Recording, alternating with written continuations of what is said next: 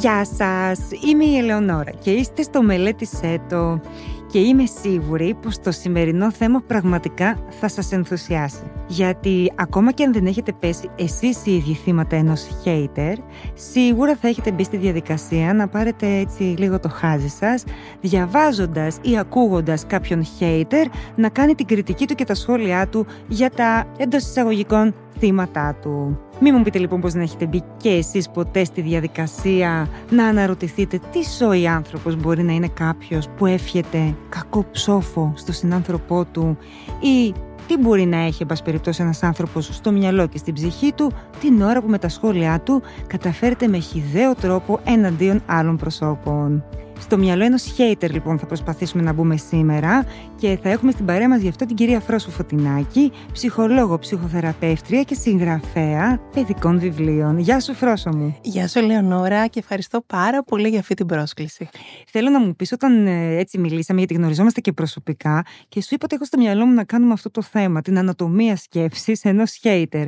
Ποιες ήταν οι πρώτες σου σκέψεις? Σκέφτηκα επιτέλους να μιλήσουμε και για αυτό το θέμα ανοιχτά.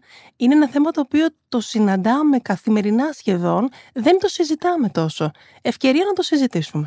Ποιος είναι λοιπόν ένας hater? Εμείς έχουμε συνηθίσει να χρησιμοποιούμε αυτόν τον όρο στη γλώσσα μας, χωρίς όμως να ξέρουμε γιατί ουσιαστικά τον χρησιμοποιούμε και για ποιους. Ένας hater λοιπόν είναι ένας άνθρωπος ο οποίος ουσιαστικά μπαίνει στο χώρο σου, στο διαδικτυακό χώρο, αυτό συζητάμε σήμερα, και τι κάνει? Προσπαθεί να προσβάλλει, να μειώσει, να ισοπεδώσει, να αποδομήσει. Είναι ένας άνθρωπος που δεν αντέχει τη χαρά του άλλου. Δεν αντέχει να βλέπει χαρούμενο τον άλλο, θέλει να κλέψει αυτή τη χαρά, ζει στο δικό του σκοτάδι. Και είναι σαν να θέλει να σε τραβήξει μέσα σε αυτό το σκοτάδι. Ο hater είναι ένας διαδικτυακός εκφοβιστής. Ένας άνθρωπος ο οποίος κακοποιεί με τον λόγο του και πραγματικά θα δούμε σήμερα πώς μπορεί να μας φέρει σε μια πάρα πολύ δυσάρεστη ψυχική συνθήκη. Άρα ουσιαστικά αν έπρεπε να επιλέξουμε έναν αντίστοιχο ελληνικό όρο, ας πούμε, για τον hater, είναι αυτό που είπες εσύ, διαδικτυακός εκφοβιστής.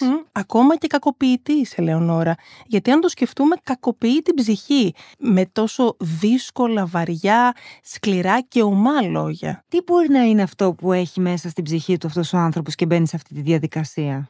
Αυτό που βλέπουμε είναι ότι οι άνθρωποι αυτοί που έχουν τόσο πολύ ανάγκη να προκαλέσουν πόνο στον άλλο και ουσιαστικά να λερώσουν τη χαρά του άλλου, είναι οι άνθρωποι που μέσα τους δεν μπορούν να βρουν τη δική τους χαρά. Είναι αυτοί οι άνθρωποι που λέμε πως μπορεί να φθονούν τον άλλον. Κάποια στιγμή είχα διαβάσει ότι ο φθόνος είναι ένας συντετριμμένος θαυμασμός. Θαυμάζουν λοιπόν και φθονούν και προσπαθούν να καταστρέψουν το είδωλο του άλλου. Είναι άνθρωποι που μπορεί να ζηλεύουν, να νιώθουν πολύ χαμηλή αυτοεκτίμηση, να νιώθουν ανασφάλεια. Είναι άνθρωποι βυθισμένοι σε ένα δικό τους σκοτάδι και μάλιστα άνθρωποι που ζουν σε σκιές. Και λέω σε σκιές γιατί κρύβονται πολλές φορές πίσω από ανώνυμο προφίλ και τα δικά τους κομμάτια που είναι στη σκιά είναι αυτά που πυροδοτούνται πάρα πολύ και από την ευτυχία των άλλων. Τι έχω εγώ στη σκιά και τι έχει ο άλλος στο φως. Και θέλω και αυτός να είναι στη σκιά. Σαν να τον τραβάω εκεί μαζί μου. Γιατί λοιπόν να θέλει να είναι ο απέναντί του στη σκιά και να μην βγει αυτός στο φως? Αυτή είναι μια πάρα πολύ ωραία ερώτηση και εδώ νομίζω πρέπει να δούμε λίγο το πώς μεγαλώνουμε τελικά. Οι άνθρωποι αυτοί έχουν πάρα πολύ θυμό για τους άλλους.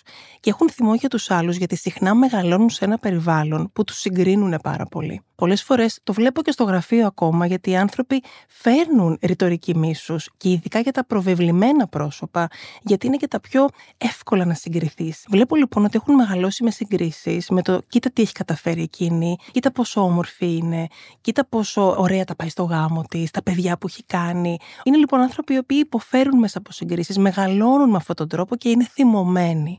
Και αντί να μπορέσουν να εξωτερικεύσουν όλο αυτό το κομμάτι με λόγια και να πούν αυτό που αισθάνονται τελικά, το κάνουν μια πράξη μίσους.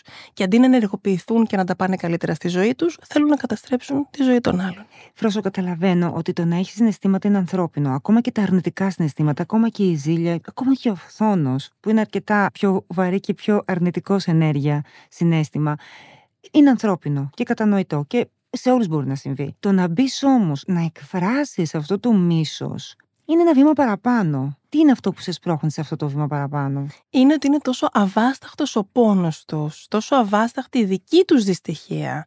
Είναι τόσο στενό το δικό τους υποστηρικτικό δίκτυο, η μοναξιά τους τόσο βαθιά. Συχνά είναι άνθρωποι που νιώθουν αόρατοι, Ελεονόρα. το ξέρεις ότι μπορεί να επιδιώκουν να συνδεθούν με αυτόν τον τρόπο. Αν σε θαυμάζω και γι' αυτό σε φθονώ μέσα μου για όσα καταφέρνεις, τότε προσπαθώ να συνδεθώ μαζί σου. Το να μου απαντήσεις, το να μου δώσεις προσοχή, το να γίνω πολύ ορατός σου. Θυμίζω ότι τα σχόλια αυτά είναι top comments. Πολύ συχνά πάνε πάνω-πάνω. Οπότε ξαφνικά οι haters φαίνονται κιόλας. Είναι πιο ορατοί και πιο σημαντικοί. Προσπαθούν λοιπόν κάπως να φανούν. Δηλαδή, σε αυτή την κατηγορία ανήκει κάποιος ο οποίος θα σε προσεγγίσει μέσα από χολή, αλλά εσύ, αν του απαντήσεις, στο τέλος μπορεί να καταλήξετε να τα έχετε βρει και να γίνετε και φίλοι εντός εισαγωγικών. Μπορεί να γίνει και αυτό, βέβαια, να πούμε κάτι, γιατί πολλές φορές μιλάμε για τη συμπόνια και να καταλάβουμε ότι είναι και εκείνοι τραυματισμένοι και υποφέρουν, και μπορεί να μου πούν: ρε Φρόσο, όλους τους συμπονάμε, τι θα γίνει. Και εμείς να πω λοιπόν ότι δεν είναι η δικιά μας δουλειά να μεταβολήσουμε το δικό τους σκοτάδι και να το κάνουμε φως. Ναι, μπορεί να συμβεί και αυτό. Αλλά η δικιά μας η δουλειά είναι να προστατεύσουμε τον πολύτιμο εαυτό μας. Αναφέρθηκες προηγουμένως σε ανώνυμους που το καταλαβαίνουμε όλοι ότι είναι πολύ πιο εύκολο για κάποιον να εκφράσει τόσο αρνητικά συναισθήματα χωρίς να βάλει την υπογραφή του. Υπάρχουν όμως και άνθρωποι που επιλέγουν και κάνουν αυτές τις σκληρές επιθέσεις με ονοματεπώνυμο. Εκεί τι γίνεται, δεν νιώθουν μετά κάποια συστολή, κάποια ενοχή, κάποια ντροπή για αυτό που έχουν κάνει? Τόσο το συναίσθημα της ντροπής, όσο και της ενοχής πάνε αγκαλιά, θα πω, με την ενσυναίσθηση. Με την ικανότητα δηλαδή να μπω στα παπούτσια σου και να καταλάβω ότι τώρα σε πονάω, σε φέρνω σε δύσκολη θέση, σε πληγώνω. Όταν δεν έχω αυτή την ικανότητα να συναισθανθώ, να μοιραστώ ένα συναίσθημα μαζί σου, δεν θα νιώσω ούτε ντροπή ούτε ενοχή. Προφανώς μιλάμε για ανθρώπους που έχουν ένα ρηχό συναίσθημα και σίγουρα μία ανεπτυγμένη ενσυναίσθηση. Και η δικιά μας η δουλειά εδώ είναι και να καταλάβουμε ότι δεν έχει να κάνει με εμάς όλο αυτό. Τι νιώθει λοιπόν ένας hater αφού εκφράσει αυτό το μίσος του? Δηλαδή, κάθε φορά που κάποιος κάνει ένα σχόλιο, είτε απευθείας σε κάποιο πρόσωπο, είτε μιλάει γι' αυτόν σε ομάδες άλλων προσώπων, με πολύ κακό αρνητικό τρόπο, τι νιώθεις στο τέλος? Θα το παρομοιάσω με έναν εμετό. Θα πω ότι βγάζει κάτι από μέσα του. Μπορεί να είναι μια στιγμιαία ανακούφιση. Αλλά όπως όταν έχουμε μια μόλυνση στο στομάχι μας, ακόμα και αν κάνουμε μετό, δεν βγαίνει το οξύ, δεν βγαίνει το δηλητήριο. Θα συνεχίσουμε να πονάμε. Θα είναι στιγμιαία ανακούφιση, αλλά ο πόνος θα παραμείνει εκεί. Όταν λοιπόν κάποιος πέσει θύμα ενός hater, έτσι, τι πρέπει να κάνει? Πες ότι δεν είναι η δουλειά του να του μεταβολήσει όλη αυτή την ανισορροπία συναισθημάτων που νιώθει μέσα του. Τι κάνει όμως? Προστατεύει τον πολύτιμο εαυτό του. Θα σου πω και ένα παράδειγμα, Ελεονόρα, γιατί και εγώ εκτίθεμαι και ανεβάζω τις απόψεις μου. Κάποια στιγμή, λοιπόν, που είχα μιλήσει στο Pride για ένα θέμα που αφορούσε τη ΛΟΑΤΚΙ κοινότητα, είχα δεχθεί άπειρα σχόλια μίσους και είχα πάθει σοκ. Είχα αγχωθεί πάρα πολύ, ήταν πολύ δύσκολο. Θα σου πω λοιπόν ότι τότε είχα απαντήσει σε κάποιους και πολλοί μου λέγανε και στο γραφείο: γιατί απαντάς? Και είπα: απαντάω για τους άλλους, όχι για τους haters. Απαντάω για να δούνε και οι άλλοι πώς μπορούμε να βάλουμε τα όρια μας, πώς δεν επιτρέπουμε σε κανένα να μας πληγώνει, πώς μπορούμε να τοποθετηθούμε με αυτόν τον αυτοσεβασμό και την αυτοεκτίμηση και να έχουμε μια παρουσία που κανείς δεν μπορεί να λαβώσει. Την ασπίδα μας, όπως λέω εγώ. Ωστόσο, εγώ ασχολούμαι με την ψυχική υγεία και το χρησιμοποίησα και λίγο προς όφελος αυτών των ανθρώπων και δικό μου φυσικά. Αλλά θα έλεγα γενικά ότι κρατάμε απόσταση, μπλοκάρουμε, απομακρύνουμε. Λέω πάντα ότι τα social media είναι σαν το σπίτι μας, το σαλόνι μας. Δεν αφήνουμε κανέναν να μπαίνει με λερωμένα παπούτσια. Έτσι θα πρέπει να προσέχουμε και το διαδικτυακό μας χώρο και να παίρνουμε τα μέτρα μας. Η αλήθεια είναι ότι είχα παρατηρήσει πώς διαχείριζεσαι τέτοιες περιπτώσεις και μου είχε κάνει εξαιρετικά μεγάλη εντύπωση. Βέβαια, κατάλαβα ότι ακριβώς εσύ, επειδή είσαι και ψυχολόγος, έχεις τα εργαλεία. Από την άλλη, όμως, υπήρχαν πολλοί που τους συναντάς και αλλού. Δεν ήταν δηλαδή κάτι που εντόπισα μόνο στο δικό σου το προφίλ, στη συγκεκριμένη περίπτωση, που σου λένε να μάθετε να δέχεστε την κριτική, είστε δημόσια πρόσωπα. Ό,τι σας λέμε, θα πρέπει να μάθετε να το δέχεστε. Αυτό είναι ένας πάρα πολύ ωραίος εκλογικευμένος τρόπος να αιτιολογήσουμε τις παραβιάσεις. Όχι, δεν πρέπει να δεχόμαστε κάτι. Ναι, ό,τι έρχεται με σεβασμό είναι καλοδεχούμενο, δεν είμαστε υποχρεωμένοι να δεχόμαστε τίποτα. Είναι η ελευθερία μας, το δικαίωμά μας να αποφασίζουμε για τον εαυτό μας. Δεν είμαι υποχρεωμένη να δεχτώ τίποτα. Δέχομαι αυτό που με κάνει να αισθάνομαι όμορφα μέσα στο σώμα μου. Ό,τι άλλο το οριοθετώ και το αφήνω απ' έξω. Υπάρχουν πολλές περιπτώσεις που οι άνθρωποι που δέχονται μηνύματα και σχόλια από haters επιλέγουν σε αυτά τα αρνητικά να απαντήσουν. Εδώ θέλω να σε ρωτήσω το εξής. Υπάρχει περίπτωση αυτό που τους οδηγεί στο να απαντήσουν να είναι το ότι μέσα στα μηνύματα που λαμβάνουν, τα τόσο έτσι πολλές φορές, ίσως και χυδαία, αναγνωρίζουν κάποια δόση αλήθειας σε αυτό που λέγεται? τι είναι αυτό που τους προσελκύει περισσότερο στα μηνύματα των haters, η απάντηση, και όχι στον υπόλοιπο που μπορεί να λένε κάτι θετικό? Οι θεραπευτές μιλάμε για τα triggers, για όσα μας ενεργοποιούν στην καθημερινότητα. Δεν θα πω ότι έχουν δώσει αλήθειας. Θα πω όμως ότι μπορεί να χαϊδεύουν ή και να ματώνουν ανασφάλειές μας, τραύματά μας, φόβους μας. Βλέπουμε ότι οι άνθρωποι όλοι μας, και εσείς που προβάλλεστε ιδιαίτερα και όλοι οι υπόλοιποι, έχουμε τα δικά μας. Πονάμε. Όσο και αν σας βλέπουν τέλειους, είστε φθαρτοί, εύθραυστοι και ανθρώπινοι. Οπότε ναι, μπορεί κάτι να πυροδοτηθεί, όχι σαν αλήθεια, αλλά σαν κάτι δικό μου που μου το ακούμπησες και με πόνεσαι και δεν έχεις και δικαίωμα να το ακουμπάς. Οι haters αφορούν μοναχά σε πρόσωπα τα οποία εκτίθενται. Δηλαδή, ένας άνθρωπος ο οποίος έχει ένα συγκεκριμένο κύκλο δεν έχει haters? Οι haters υπάρχουν παντού. Τους συναντάμε στο γραφείο, τους συναντάμε στον δρόμο, τους συναντάμε στην οικογένεια, τους συναντάμε και στο διαδίκτυο. Σήμερα εστιάσαμε περισσότερο στο διαδίκτυο, είναι παντού. Είναι οι άνθρωποι που δεν είναι οι ίδιοι καλά μέσα τους. Και ποιες μπορεί να είναι οι επιπτώσεις που μπορεί να έχει η συνεχής έκθεση σε haters, δηλαδή τα σχόλιά τους, τι μπορούν να προκαλέσουν σε κάποιον αποδέκτη? Να καταλάβουμε λίγο εδώ πώς λειτουργούμε οι άνθρωποι. Όταν δεχόμαστε μια επίθεση, ανοίγεις το Instagram σου και ξαφνικά βλέπεις την ειδοποίηση, ένα σχόλιο, και διαβάζεις και είναι όλες αυτές οι ύβρις μέσα, τα σχόλια, οι βρισκές. Ενεργοποιείται στον εγκέφαλο το μήνυμα απειλή. Κάποιος με απειλεί. Οπότε όλο το σώμα αρχίζει και οργανώνεται. Αυξάνουν οι παλμοί μας, αλλάζει η θερμοκρασία του σώματος, η αναπνοή μας ρηχαίνει, μπαίνουμε σε fight-flight mode. Άρα ήδη έχουμε αρχίσει και νιώθουμε πάρα πολύ έντονο στρες. Όταν εκτιθέμεθα καθημερινά σε κάτι τέτοιο, καταλαβαίνουμε πόσο μεγάλη επίπτωση μπορεί να έχει. Και όχι μόνο όμως. Όταν έχουμε και τα δικά μας τραύματα, όπως λέω, μπορεί όλο αυτό να βλάψει και την αυτοεκτίμησή μας, να μας πάει πίσω και στην αυτοπεποίθησή μας, να διαταράξει τη σχέση με τον ίδιο μας τον εαυτό, αν δεν έχουμε τα κρατήματα, τα πατήματα, και αν δεν έχουμε την αυτοαγάπη και την αγκαλιά για εμάς. Άρα τι κάνουμε, αρκεί ένα μπλοκ?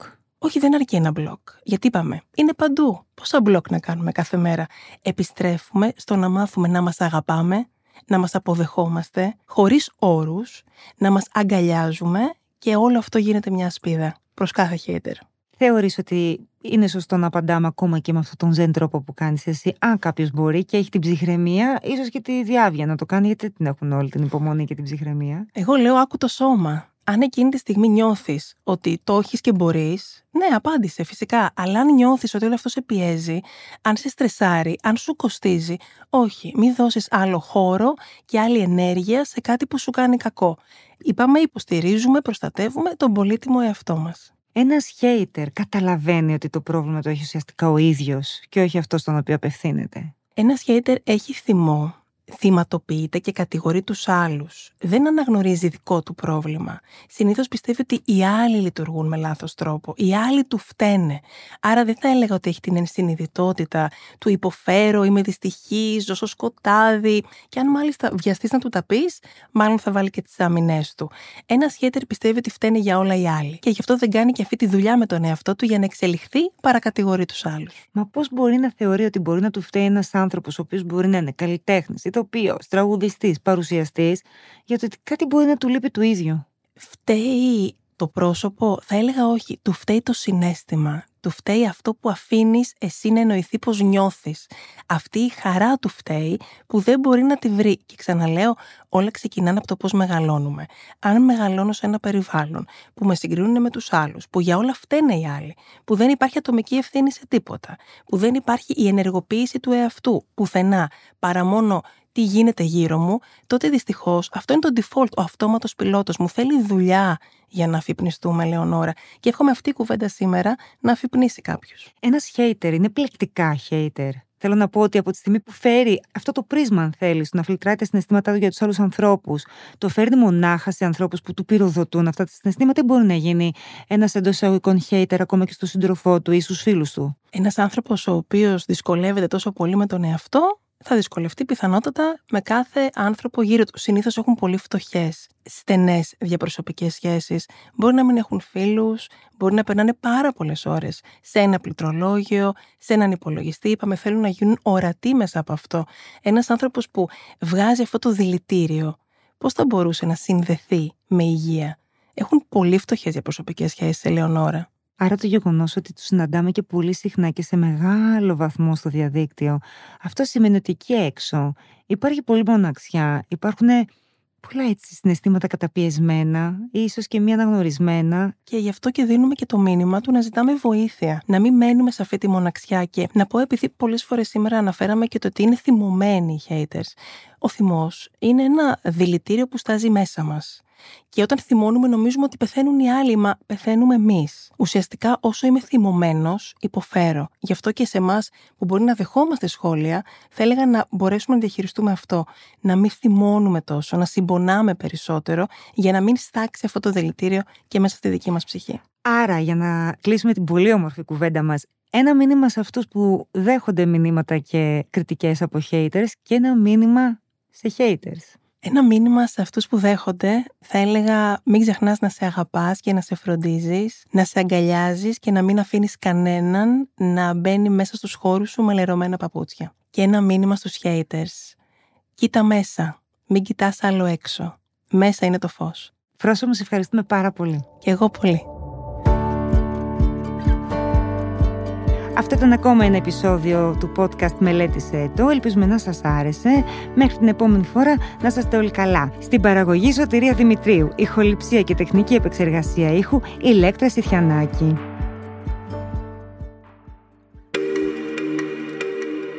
Alter Ego Media Podcast.